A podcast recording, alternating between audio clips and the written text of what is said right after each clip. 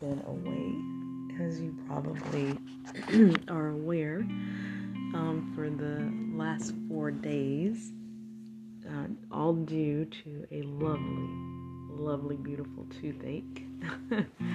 um, it was a really hard week for me last week, so I do apologize for not posting anything. It was a short notice, so I didn't have time to, you know, like I do when I go on vacation and just say, hey, I'll be away for the week.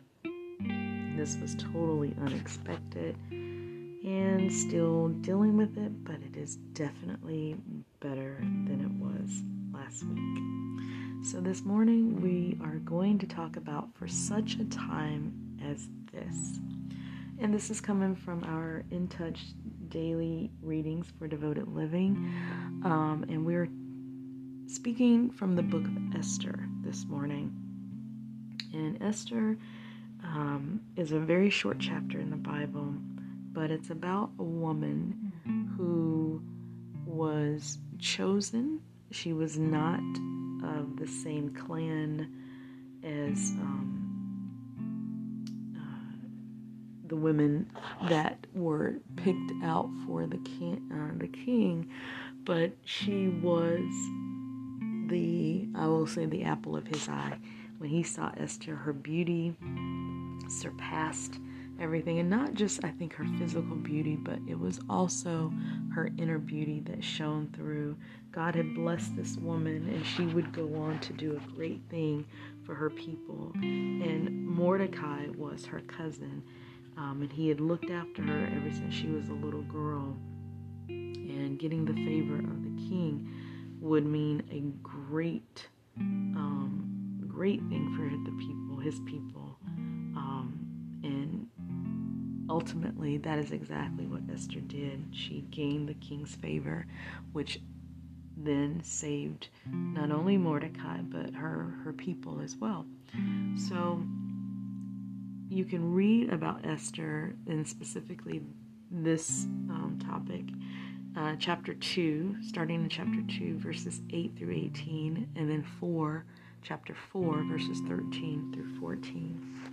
But in this, you will see the Lord's sovereign hand at work in Esther's life when she was plucked from obscurity and elevated to be the queen of Persia. Can you imagine being um, and I'll say a servant or a maid uh, at that time, back in that day.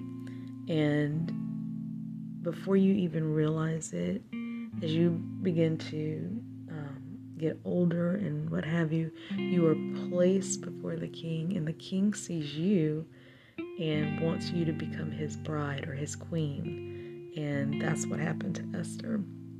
She was a young woman with no social standing or power. Without her cousin Mordecai's protection, Esther was actually very vulnerable. Can you think about how upset, confused, and uncertain she must have felt as events were unfolding around her? We may feel like that too. God's purposes are being worked out just the way He's planned, but from our earthly perspective, things sometimes seem confusing and unclear. That's why Esther's story is encouraging. It teaches us to trust in God's will. After all, He doesn't save us and then leave us to fend for ourselves. Instead, He continually guides each of us in His work, in the work that He has planned. Begin looking for the Lord's hand in your life. He is working out His design, sometimes with gentle nudges, other times with jarring disruptions. But no matter what happens, don't forget that He is present and always moving and directing. Never imagine yourself to be insignificant in His eyes. You are so highly esteemed that Almighty God has designed a unique calling just for you. And if you remember that, no matter what you're going through, no matter how hard it is, no matter how weighted down you feel, you will receive and see what God has set up for you. You have to constantly stay in prayer And remember that you're not insignificant. And remember that everything you're doing is for a purpose. It is getting you to the next step or advancing you to the next place in your life. And I know for my own personal self, sometimes that's hard to really see when we're going through the thick of it, when it's like every door that seems to shut is shutting, when it seems like every light switch you flip on, there's no light.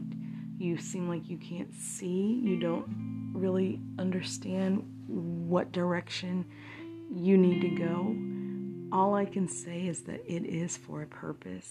And if you continue to not look at your current situation, but look ahead, and, and this is where faith comes in, um, being able to stand on faith and to to know that there is something so much better, even though you might not see it or you might not be experiencing it right now.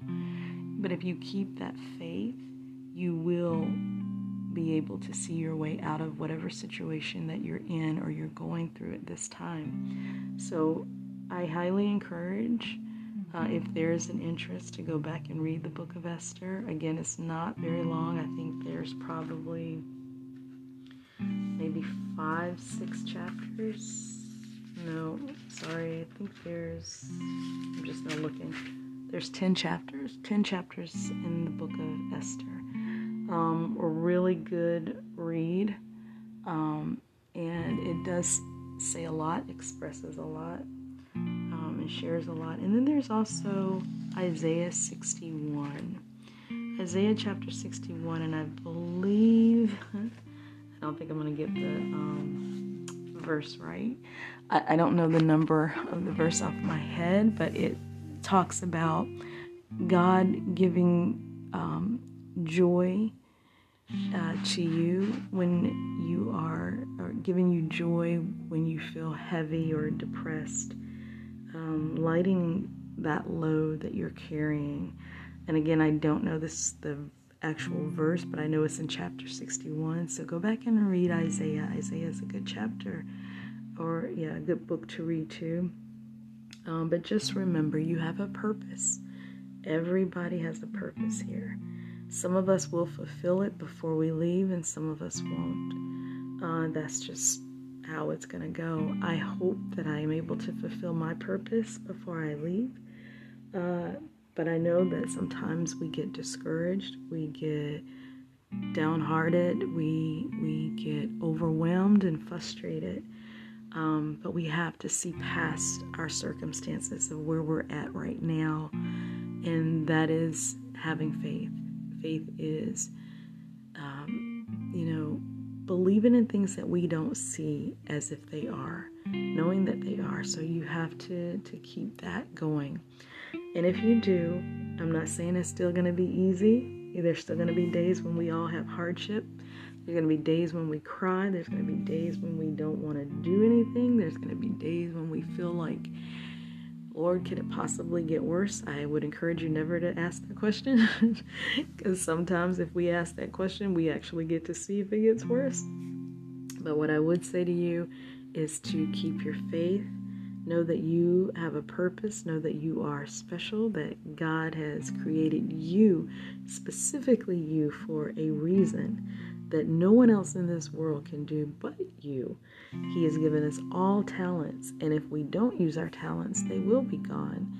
Um, but I hope that we can muster up enough courage, enough faith, enough hope to believe that we are important that He will cover us, He will take care of us, He will provide for us and guide us, just as He's promised. Um, so I'm gonna hope that I get through the rest of this week, guys. I am definitely gonna get me a dental appointment set up. Um, but be blessed, everyone. Have a beautiful, beautiful week. Um, I hope everyone had a beautiful Mother's Day. I know I wished you that last Monday when I when we had our Monday Bible study. But I do hope you had a great Mother's Day for all the mothers out there. All right, everyone. God bless you and I will talk to you soon. Take care. Bye bye.